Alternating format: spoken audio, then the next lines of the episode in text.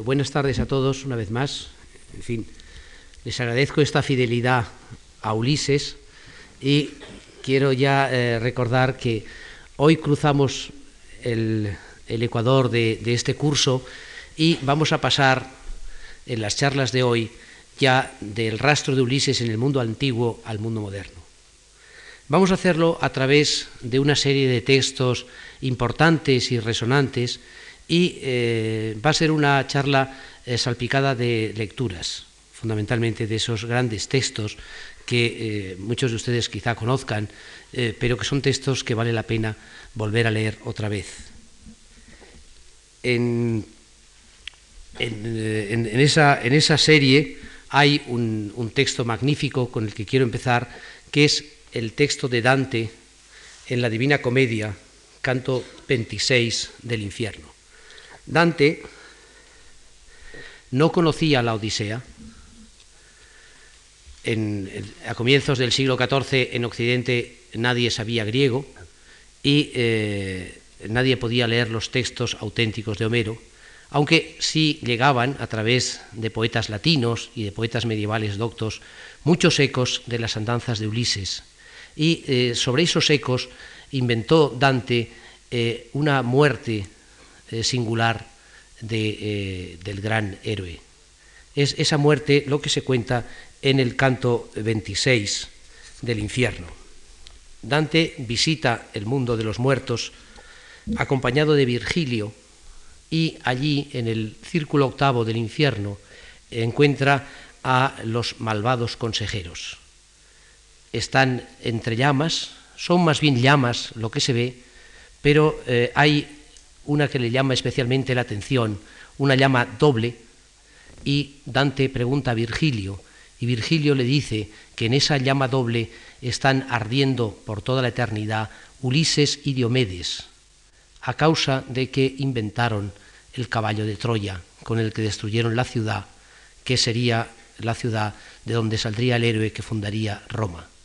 De manera que el motivo para la condenación de Ulises, ahí parece ser un motivo político, habría sido el, eh, consejero que habría destruido con sus mañas y su eh, caballo tramposo la ciudad de Troya. Pero lo que luego se cuenta es mucho más profundo y uno de los motivos más interesantes eh, del episodio es preguntarnos por qué Ulises está en los infiernos ¿eh? y qué grandeza tiene esa muerte en Dante. Voy a leerles ahora el episodio. Eh, Dante cuenta que la lengua de fuego emitió palabras y dijo, cuando me separé de Circe, que me mantuvo más de un año preso en Gaeta, antes de que Eneas así la llamara, ni la dulzura del afecto a mi hijo, ni la piedad por mi anciano padre, ni el amor que debía hacer feliz a Penélope, pudieron vencer en mí el ansia que sentía de conocer bien el mundo y los vicios y el valor humanos. ¿eh? Es Ulises el que habla, es Ulises el que habla. Es decir, eh, cuando se apartó de Circe no volvió a Ítaca, sino que el deseo de conocer mundo le llevó hacia Occidente. Por lo cual me lancé por el ancho mar abierto, solo, con una barca y con los pocos compañeros que no me abandonaron nunca. Vi una costa y la otra, hasta España y hasta Marruecos, y la isla de Cerdeña, y las demás que en aquel mar baña y circunda. Mis compañeros y yo ya estábamos viejos y cansados cuando llegamos a la estrecha hoz, donde Hércules plantó sus señales para que el hombre no pudiera pasar más allá. Llegaron hasta Gibraltar, ¿eh? las columnas de Hércules marcan el límite del mundo conocido. Dejé a mi derecha a Sevilla y a la otra mano ya había dejado a Ceuta. Bueno, este es un relato medieval y como ven ustedes los anacronismos abundan. Oh hermanos, dije, que a través de cien mil peligros habéis llegado a Occidente. Ulises habla a sus compañeros. Eh, vean ustedes cómo habla, oh hermanos, eh, que a través de mil peligros habéis llegado a Occidente. A la escasa jornada que le queda a nuestros sentidos, no le neguéis la experiencia de seguir detrás del sol hacia el mundo deshabitado. Pensad en vuestra naturaleza. No fuisteis hechos para vivir como los brutos, sino para alcanzar virtud y conocimiento.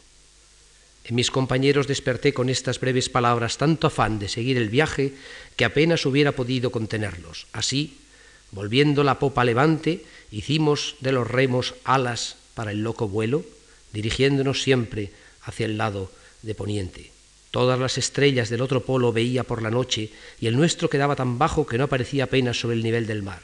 Cinco veces se había encendido y otras tantas apagado la luz que nos presta la luna desde que habíamos iniciado aquel viaje, cuando apareció un monte oscuro por la distancia y que me pareció tan alto como no había visto nunca otro alguno. Nos alegramos y pronto nuestra alegría se tornó en llanto, pues de la nueva tierra arrancó un torbellino que sacudió el barco por la proa, lo hizo girar tres veces con el agua y a la cuarta levantar la popa en alto mientras la proa se hundía, como quiso aquel, hasta que el mar se cerró sobre nosotros. Ven ustedes, esta es la muerte de Ulises inventada por Dante. El barco con sus compañeros ha cruzado el Mediterráneo y se ha introducido en lo que en la antigüedad y en la Edad Media era el mar tenebroso, el mar donde podía acabarse el mundo. Allí fueron eh, siguiendo el rumbo por donde se pone el sol durante cinco lunas, cinco meses, y al final viene en el monte, viene a lo lejos ese alto monte oscuro, y en ese momento el mar se los traga. Hay una mención rara, como dice, como quiso aquel. ¿Quién? ¿Eh? ¿Es que acaso es Dios el que los hunde para no vayan más allá? Los comentaristas se han preguntado cuál era esa montaña oscura, hacia dónde pensaban llegar por Occidente. Hay varias respuestas. Algunos piensan que pudiera ser el Teide, eh, por la ruta que llevaban, otros piensan que es la montaña del purgatorio, o bien quizá la del paraíso terrenal. El caso es que ante esa, esa tierra, tierra desconocida, el barco se hunde y perecen todos. Tal vez el motivo por el que Ulises estuviera condenado en el infierno no fuera por la conquista de Troya, sino por este intento de ir más allá, de buscar un mundo nuevo, desafiando todas las normas antiguas. En las palabras que dice a sus compañeros eh, resuena un acento que no es sólo medieval, sino se ha dicho ya el acento del humanismo. Cuando dice, oh hermanos, no eh, considerad vuestra simiente, no estáis hechos a vivir como brutos, sino para seguir valor y conocimiento. En italiano dice, considerate la vostra semenza, fatti non foste beber come bruti, a perseguir virtute e conoscenza. Parece que se anuncia ya el renacimiento. El hombre está hecho para seguir virtute, es decir, valor, pero también virtud y conocimiento, y por eso se debe entregar la vida y arriesgar la muerte. Eh, esa, eh, como les decía, esa, esa última aventura de Ulises es nueva, es nueva y resuena extrañamente a lo largo de los siglos. Para sus contemporáneos era una audacia digna de ser castigada. Pero 200 años después de Dante, Ulises aparecía como un precursor de Cristóbal Colón. Incluso Américo Vespucci lo cita en sus cartas, eh, diciendo que eh, más allá, por donde se había internado Ulises, no había una tierra desierta, sino había muchas tierras pobladas de gente. Eh, y algún escritor de, la época recuerda que Ulises había fundado la ciudad de Lisboa y que es probable que algunos de los indios de la Nueva España fueran descendientes de los hombres de Ulises. En fin, en todo caso, Ulises aquí aparece en una muerte mucho más arriesgada y mucho más significativa que la muerte que veíamos anunciada en los textos griegos. ¿Se acuerdan de esa muerte que Ulises iría con un remo al hombro hasta llegar a una comarca donde alguien le preguntara si lo que llevaba al hombro era un arado y entonces clavaría su remo en tierra y volvería y moriría alguna vez de una muerte que le vendría del mar? Aquí Ulises muere en alta mar y muere por su afán de saber, castigado quizá por un dios envidioso de que supiera demasiado. La muerte eh, de Ulises que aparece en Dante va a resonar a lo largo de la literatura y la encontraremos en otros textos. En todo caso, es un episodio magnífico eh, que revela la grandeza del escritor que lo ha concebido. En la Edad Media, eh, Ulises era conocido sobre todo por los textos latinos, de ahí que muchas veces tuviera un perfil negativo. Ya el otro día nos contaba Vicente Cristóbal que para muchos latinos Ulises, como enemigo de los troyanos, era también enemigo de los, de los romanos y había una valoración negativa de él. Así, por ejemplo, en, el famoso, en la famosa eh, obra El Román de Troyes, la, eh, la novela de Troya, Ulises aparece como el pérfido consejero. Otras veces pasa por ser un político, un político audaz, y así lo vemos en, eh, alguna obra suelta, eh, no, voy a seguir todo el rastro, sino simplemente citar algunas obras sueltas, como es en la eh, tragedia de Shakespeare, Troilo y Crésida, donde es un político, pero un político que destaca por su humanidad, por su afán de comprensión, por su carácter humanista.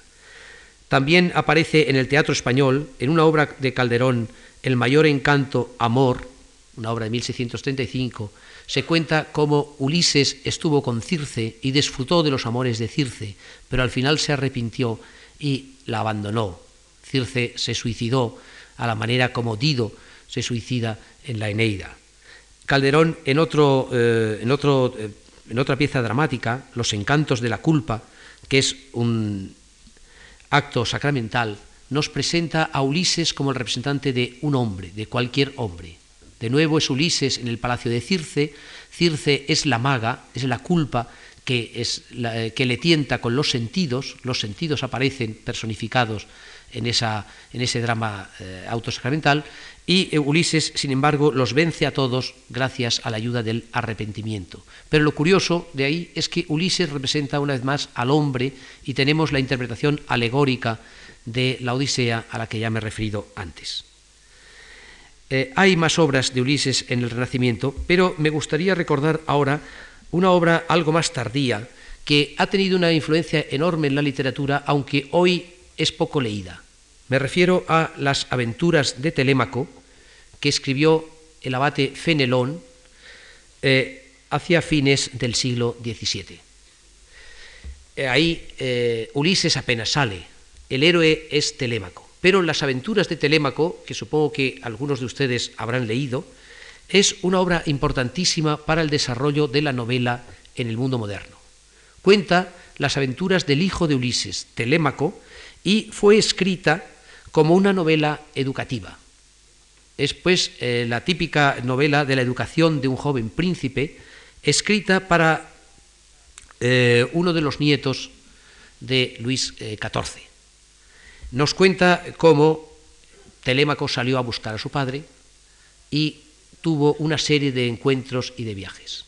A lo largo de 24 capítulos, larguísimos, en esa novela Telémaco va recorriendo las islas del Mediterráneo, encontrando diversos personajes, eh, personajes que por una parte son míticos, pero por otra parte son eh, casi históricos. Por ejemplo, llega a la Bética y describe cómo es la Bética, un país donde se vive muy bien, donde hay un espléndido clima y una espléndida vegetación, pero donde los eh, habitantes son perezosos y es mejor que se dejen colonizar por los extranjeros.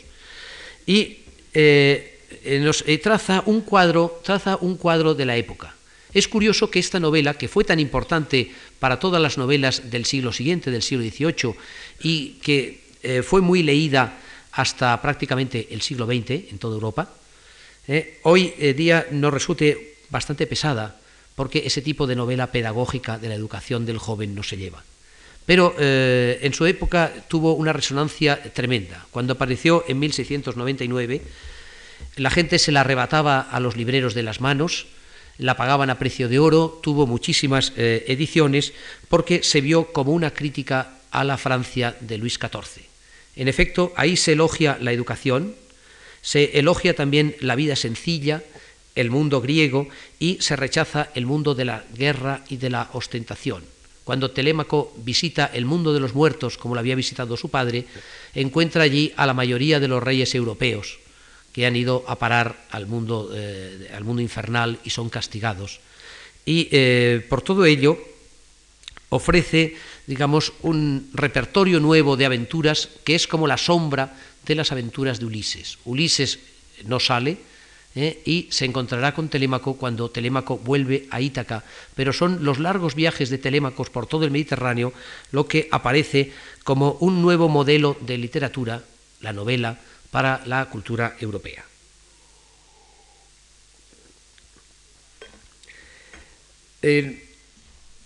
la, Odisea siguió siendo muy leída, el siglo XVII y el siglo XVIII.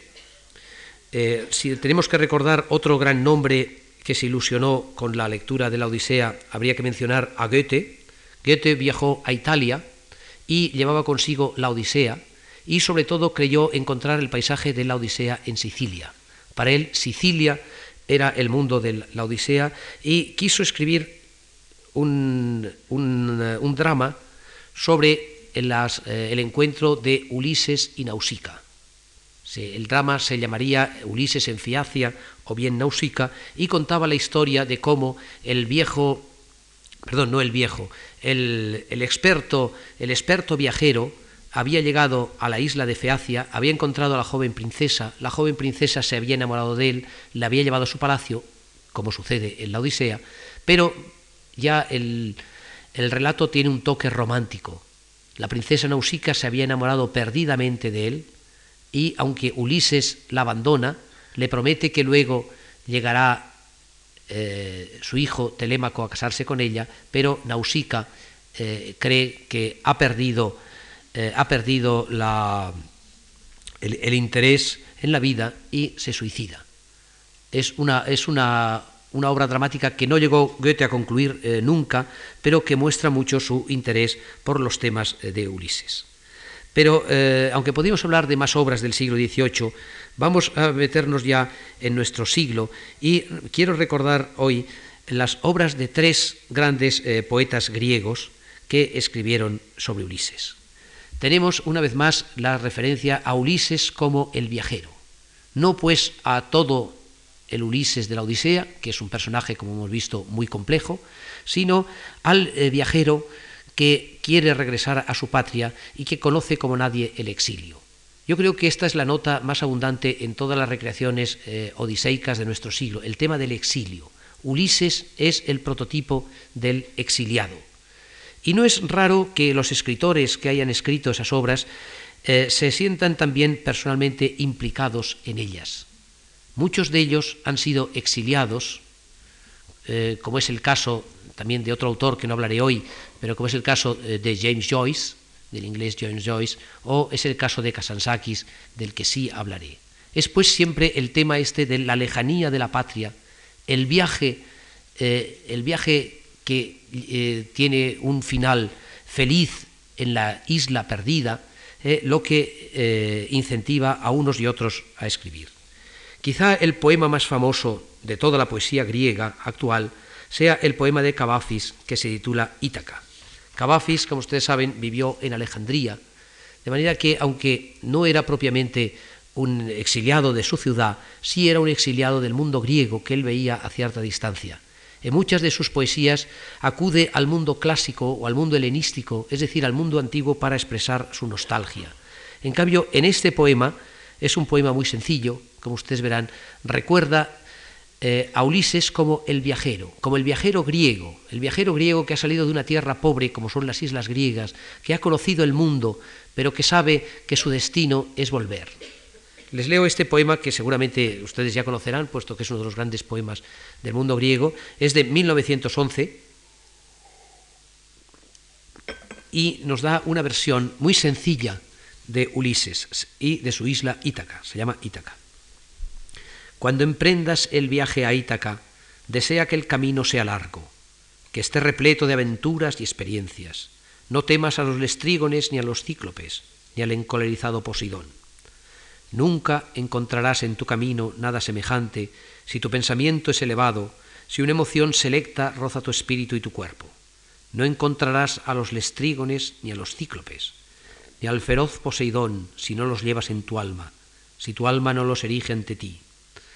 Desea que el camino sea largo, que sean muchas las mañanas de estío en las que entres con qué placer y con qué alegría en puertos nunca vistos, que te detengas en los mercados fenicios y compres excelentes mercancías, nácar, corales, ámbar, ébano y todo tipo de perfumes voluptuosos, la mayor cantidad posible de perfumes voluptuosos, que visites las muchas ciudades de Egipto, que aprendas y aprendas de los sabios, pero lleva siempre a Ítaca en tu mente.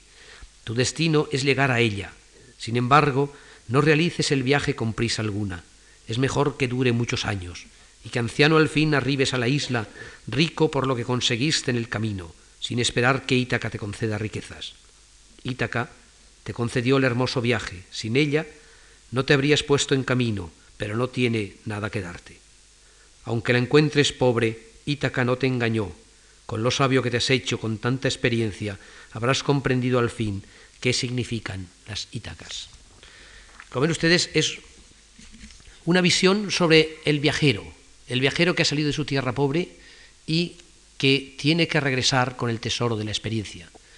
Aquí podemos pensar que está eh, implicada la, eh, la, vivencia de muchos, de muchos griegos exiliados, de tantos exiliados de, de otros países, eh, también de los exiliados que por, el trabajo, por, por, el hambre, han tenido que emigrar de un país pobre y han recorrido comarcas más ricas y han tenido muchas más aventuras y sin embargo saben que al fondo de la vida les espera su pequeña y pobre Ítaca. tal vez en ninguno de, en ninguno de los poemas modernos esté eso expresado con tanta sencillez. Pero hay otro poeta eh, griego, algo posterior, Yorgos Seferis, que tiene otro gran poema sobre Ulises. Se llama Sobre un verso extranjero y es del año 31. Sobre un verso extranjero alude, como en la primera línea del poema, a un famoso soneto francés del Renacimiento de Joaquin du que empieza Heureux qui comme Ulysse a fait un beau voyage. Dichoso aquel que como Ulises ha hecho un buen viaje. ¿Eh? Es un soneto en que este poeta habla de que lo hermoso para cada uno es su pequeño pueblo al que tiene que regresar. ¿Eh? Es un poeta que está en Roma y eh, no se acuerda de Roma, sino de lo bello que es su pequeño pueblo en la provincia de Anjou. bueno, pues el, título de, de Yorgos Seferis sobre un verso extranjero alude a eso. Y es un verso bastante, un poema, perdón, un poema bastante largo, como ustedes verán, pero que nos presenta a Ulises como el, el compañero de todos los griegos. Eh, digamos, el hermano mayor que está al lado de uno y presenta la vida como un largo viaje por mar donde hay un marinero ya viejo, de fantasmal, de manos rudas, que es Ulises, y Ulises está ahí. ¿Eh? En el poema de Cavafis había un fondo alegórico, cuando decía, eh, no encontrarás a los cíclopes y a los lestrigones más que si los llevas en tu corazón. De alguna manera, los monstruos son también fantasías de uno. Aquí en, cambio, aquí, en cambio, se describe un viaje penoso que se salva gracias a la ayuda que presta el fantasma de Ulises. Dice así ya Yorgos Seferis, dichoso quien hizo el viaje de Odiseo Dichoso si al marchar sintió firme la coraza de un amor extendida por su cuerpo como las venas donde bulle la sangre, de un amor con cadencia sin fin, invencible y como la música eterno, porque nació cuando nacimos y cuando nos muramos, si es que nosotros morimos, nadie lo conocerá. Pido a Dios que me ayude a decir en un momento de gran felicidad cuál es este amor me siento a veces rodeado del exilio y escucho su lejano bramido como el fragor del mar mezclado con la borrasca inexplicable. Y una y otra vez surge ante mí el fantasma de Odiseo, eh, de Ulises, con los ojos arrasados por la sal de las olas y por el deseo maduro de ver de nuevo el humo que brota del hogar de su morada y su perro ya viejo aguardándole a la puerta. Inmenso él se detiene, musitando tras sus barbas encanecidas palabras en nuestra lengua, como la hablaban hace tres mil años. Extiende una mano encallecida por las jarcias y el timón, con la piel curtida por el cierzo, la canícula y las nieves. Parece querer arrojar de nosotros mismos al cíclope. Sobrehumano que mira por un único ojo, a las sirenas que te imponen el olvido si las escuchas, a Escila, a Caribdis, a tantos monstruos extraños que nos impiden pensar que también él fue un hombre que luchó en el mundo con cuerpo y alma. Es el gran Odiseo, aquel que sugirió construir el caballo de madera con el que los aqueos conquistaron Troya. Sueño que viene a enseñarme cómo construir yo mi caballo de madera con el que conquistar mi propia Troya. Habla quedo y tranquilo, sin esfuerzo. Parece conocerme como un padre o como uno de esos viejos marineros que apoyados en sus redes, cuando había tormenta y bramaba el viento, me contaban en mis años de infancia la canción de Erotócrito con lágrimas en los ojos. Me dice el penoso esfuerzo de sentir las velas de tu nave henchida de nostalgia y de tu alma convertida en timón, y también me dice que estás solo, inmerso en la tiniebla de la noche y a la deriva con la como la parva en la era. Amargura de ver naufragar a tus amigos en los elementos dispersos uno a uno, y qué vigor extraño siente al hablar de los nuestros, de los muertos, cuando los vivos que quedaron no bastan. Habla, aún veo sus manos que sabían comprobar si estaba bien tallado a proa el mascarón. Sus manos que me dan un sereno maro azul en el corazón del invierno. Bueno, como ven ustedes, esta es otra evocación de Ulises, también hecho por un griego.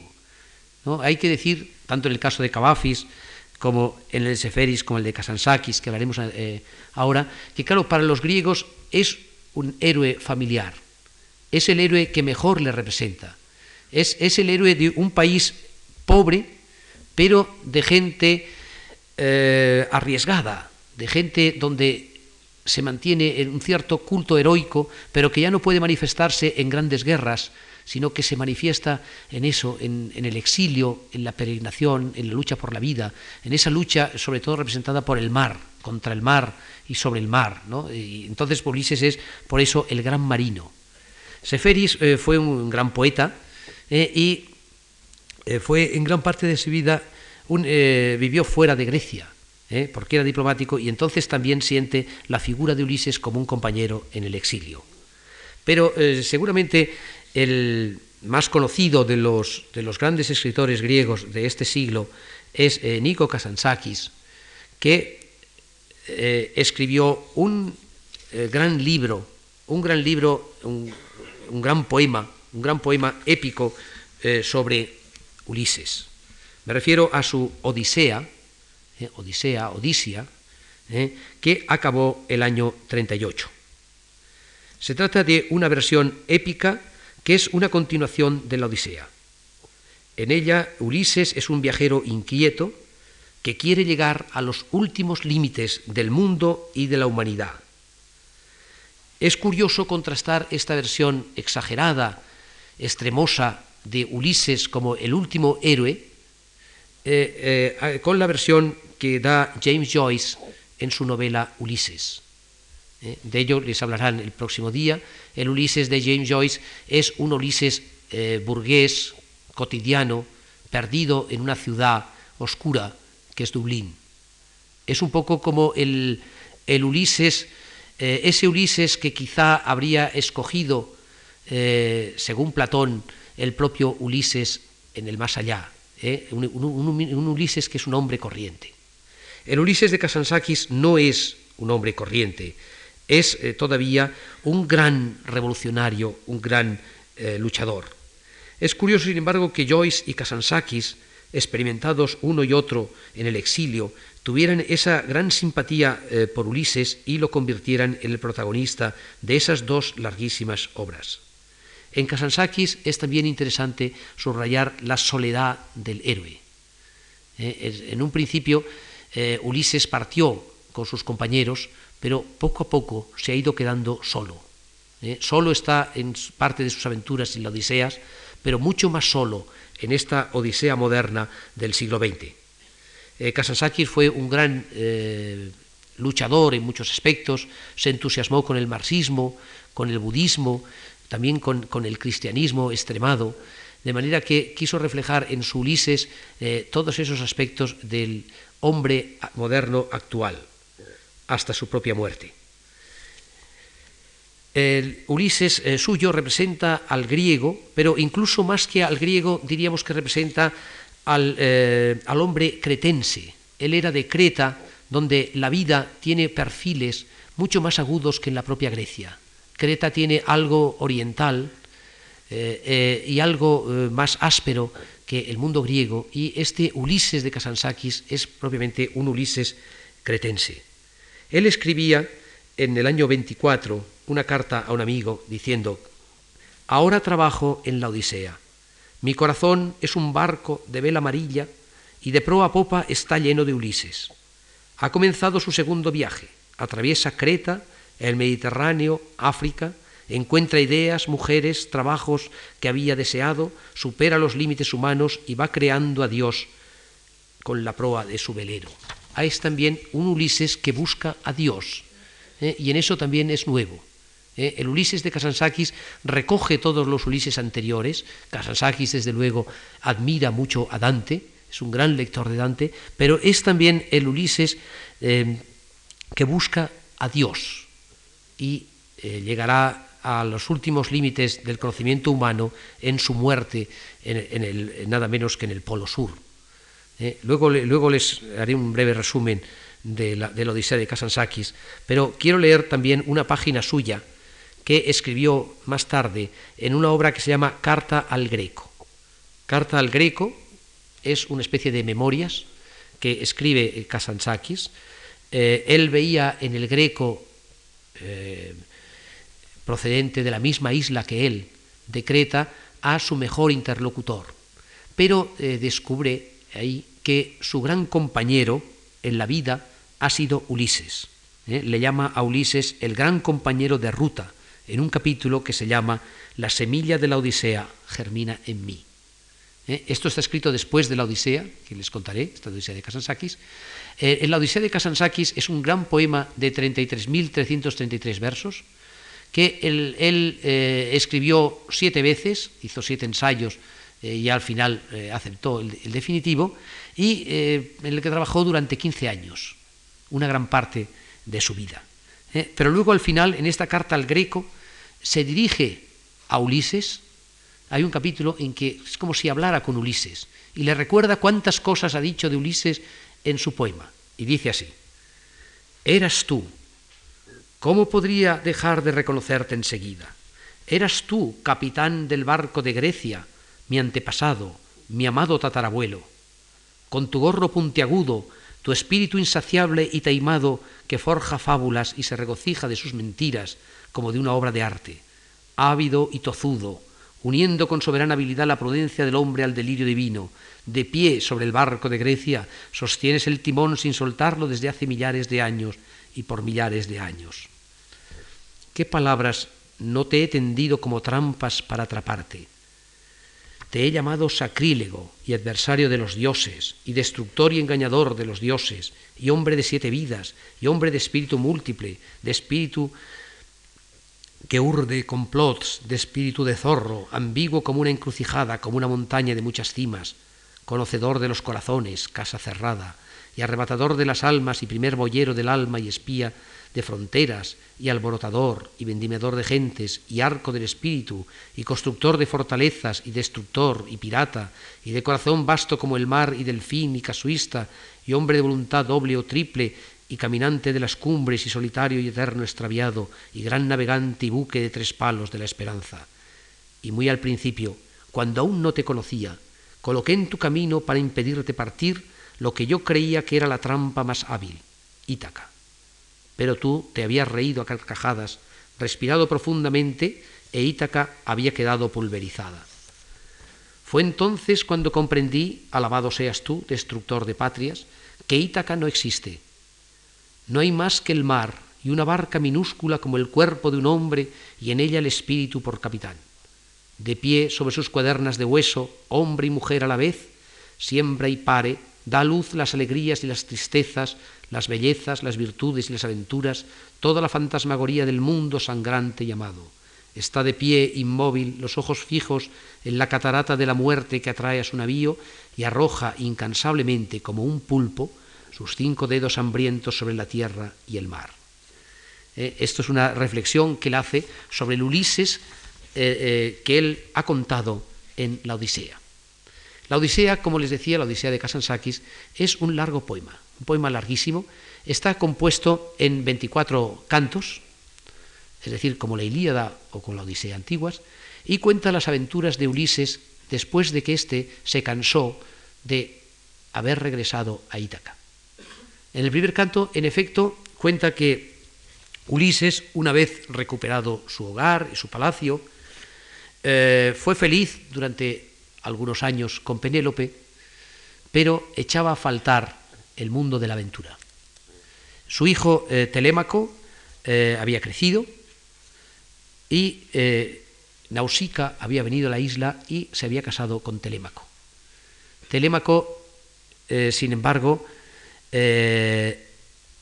no era feliz porque la grandeza de Ulises le impedía llegar a ser un verdadero príncipe. Y Ulises advierte el complot tramado por Penélope para quitarle el, perdón, por, Telémaco para quitarle el trono y ante esa situación decide abandonar su isla. Y con sus compañeros, con sus viejos compañeros, se reúne, eh, va eh, monta un nuevo barco y se echa a la mar. Se echa a la mar y va camino de Esparta. En Esparta está Helena de Troya, que también está aburrida de Menelao, y, eh, de Menelao, y sueña, eh, sueña con nuevas aventuras y se vuelve a encontrar con Ulises.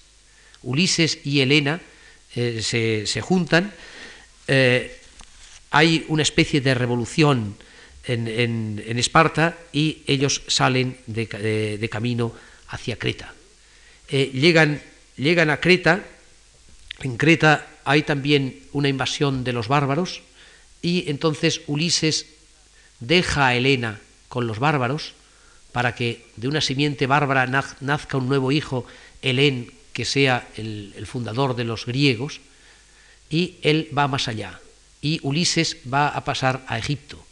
Y Ulises llega a Egipto, eh, tiene tiene en, todo, en, todos estos en todos estos libros largas, largas conversaciones, largas búsquedas, largas inquietudes, y en, Egipto ayuda a los revolucionarios a destruir a los poderosos de la región y se interna en África para fundar una nueva ciudad. En efecto, funda una nueva ciudad utópica, una ciudad comunista, donde todos son libres, donde todos son iguales, pero un volcán, un volcán vecino destruye, destruye la ciudad. Ulises comprende entonces que sus ambiciones políticas, esa búsqueda de la libertad humana, de la igualdad humana eh, por el comunismo y por la fraternidad, eh, no, eh, no, llevan a ningún sitio y se interna en el corazón de África él solo. sube a una alta montaña y se pone a meditar. Encuentra diferentes personajes que recuerdan de una manera simbólica otros grandes personajes del mundo. Hay un un pensador que recuerda a Buda, un joven pescador que recuerda a Cristo, eh, un capitán solitario que recuerda a Don Quijote. Digamos, va teniendo en, su, largo viaje eh, encuentros muy simbólicos hasta que se va quedando cada vez más solo, cada vez va abandonando más cosas y al final eh, se lanza al mar y llegará hasta el polo sur. Y en un, al final vive en un, eh, en un, eh, en un iceberg, eh, en un iceberg ya solitario y cansado de su búsqueda de, Dios, decide entregarse a la nada y morir. ¿no? Ese es un poco más o menos, bueno, muy, muy rápidamente contado, el, el resumen de esta larga odisea de Kasansakis. Kasansakis con esta obra, de un lado quiere expresar su propia inquietud, su propia inquietud, pero también quiere expresar todo un trasfondo mítico eh, que a, través de la figura de, Ulises va uniendo otros personajes. Aquí hay eh, influencias eh, marxistas, influencias cristianas, influencias budistas, todas enlazadas a través de esta figura de Odiseo. Como ven, como ven, y como él ya decía en su carta, no es un Odiseo que pueda reposar en Ítaca. Odiseo representa aquí el espíritu humano inquieto, que busca siempre algo más, que no se satisface. Eh, eh, un, poco es como el Ulises de Dante, el Ulises que quiere ir siempre más allá, avanzar sobre territorios desconocidos, pero ya no le importan nuevas tierras ni nuevas islas, sino lo que quisiera es un nuevo mundo espiritual. Y ese mundo espiritual no lo encuentra más que en la soledad y en la nada. ¿no? Y es curiosa esta visión final eh, de, Ulises, que después de tantas eh, luchas muere solo, desengañado, entre los hielos del Polo Sur. Realmente es una visión un tanto pesimista por un lado, un tanto optimista por otro, que no es, no es una cosa enteramente singular en él. Algo parecido encontramos en algún otro poeta, por ejemplo, en el poeta italiano Pascoli, que escribió un libro titulado El último viaggio de Ulisse, en que Ulisse también Ulises abandona Ítaca y rehace el camino de sus aventuras. Rehace el camino de sus aventuras, pero ya no encuentra ni los monstruos ni las magas. No está no eh, pasa por la isla de los cíclopes, los cíclopes han desaparecido, pasa por el estrecho de las sirenas, las sirenas han desaparecido, y al final acaba en la isla de Calipso, y Calipso es la única que le aguarda, pero cuando Ulises llega junto a Calipso, Ulises ya está muerto. Quizá es curioso que estas versiones eh, últimas de, Pascoli y de Kasansakis acaben con esta desaparición del héroe, el uno en los, en los hielos, el otro en la isla esta de la maga de la inmortalidad. Como ven ustedes, son pues muchas las figuras del héroe, ¿eh? nos quedan todavía eh, muchas por ver, pero quizá en estos tres poetas eh, griegos podamos ver hasta qué punto una figura antigua, un mito con casi 3.000 años a cuestas, pueda ser revivido como algo actual.